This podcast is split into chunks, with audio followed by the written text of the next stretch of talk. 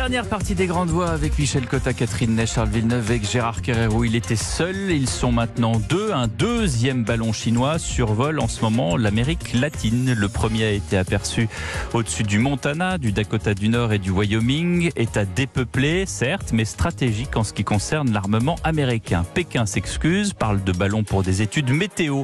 Mais voilà, ces engins de 30 mètres d'envergure avec de multiples capteurs enregistrent toutes les données, toutes les conversations Donald Trump suit l'intention du patron du Pentagone qui tout de suite avait dit qu'il fallait abattre le premier ballon, mais Biden a dit non. Anthony Blinken a reporté sa visite en Chine. Est-ce une démonstration de force des Chinois ou une provocation, Charles Villeneuve? Vous savez, l'intérêt pour le renseignement militaire euh, chinois est très réel, surtout si les ballons, ces deux ballons, sont équipés de données euh, pour collecter de, je dirais, des données électromagnétiques. C'est la raison pour laquelle l'exécutif américain a décidé de communiquer, parce que jusqu'à présent, il y a eu plusieurs incidents, ils n'ont jamais communiqué. Hmm. Ce n'est pas la première fois qu'un incident de cette nature se produit avec la Chine, mais celui qui euh, a enquêté très précisément sur la présence de ces ballons, c'est le Canada. Mhm. Parce que le Canada fait partie du commandement nord-américain de la défense aérospatiale, le NORAD. Et ils ont enquêté et ils ont eu plusieurs incidents euh, identiques dans leur espace aérien. Ce qui est visé par le repérage chinois, ce sont les silos de missiles nucléaires et les bases de bombardiers nucléaires de trois États américains du Dakota du Nord et du Sud, du Montana et du Wyoming. Et ces repérages sont nécessaires si vous voulez conduire une guerre hybride.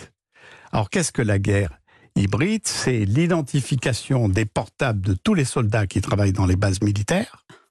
La Russie en Ukraine d'ailleurs, euh, dans les pays baltes, en Finlande, envoie directement des messages de menace sur les portables des familles des soldats, des bases de l'OTAN. Ça existe depuis le début de cette sale affaire qu'est la guerre d'Ukraine. Et le ballon peut aussi, les ballons, puisque là il y en a deux, peuvent aussi cartographier les émissions de radio militaire et localiser les, émetteurs.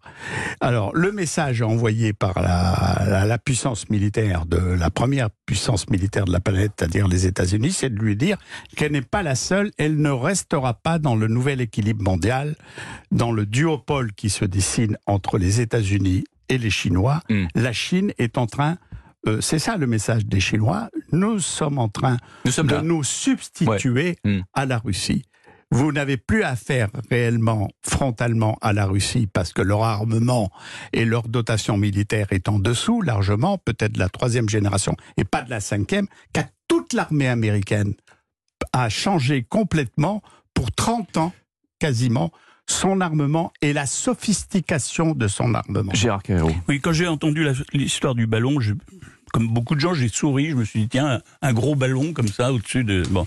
Et bien évidemment, faut pas, faut pas prendre ça avec un, un gros sourire. C'est pas cinq semaines en ballon, c'est pas Jules Verne, c'est aujourd'hui et c'est grave. Tour du monde dans 80 jours. N'oublions pas, et on peut pas s'empêcher de faire, pour ceux de ma génération, un petit parallèle avec l'U2 américain qui avait été abattu.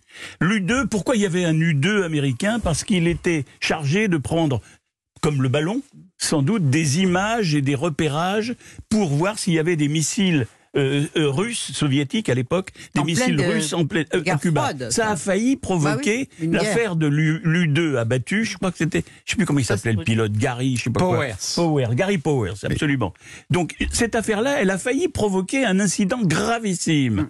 Et là, attention à ne pas prendre à la légère, effectivement. Ce qui, ça peut plutôt sourire les gosses. un ballon, bon, mais on ne sommes pas des gosses. Nous ne sommes, nous sommes peut-être à un début de quelque chose qui est gravissime, mm. parce que tout le monde il y a même un général américain qui a dit la guerre mondiale en 2025.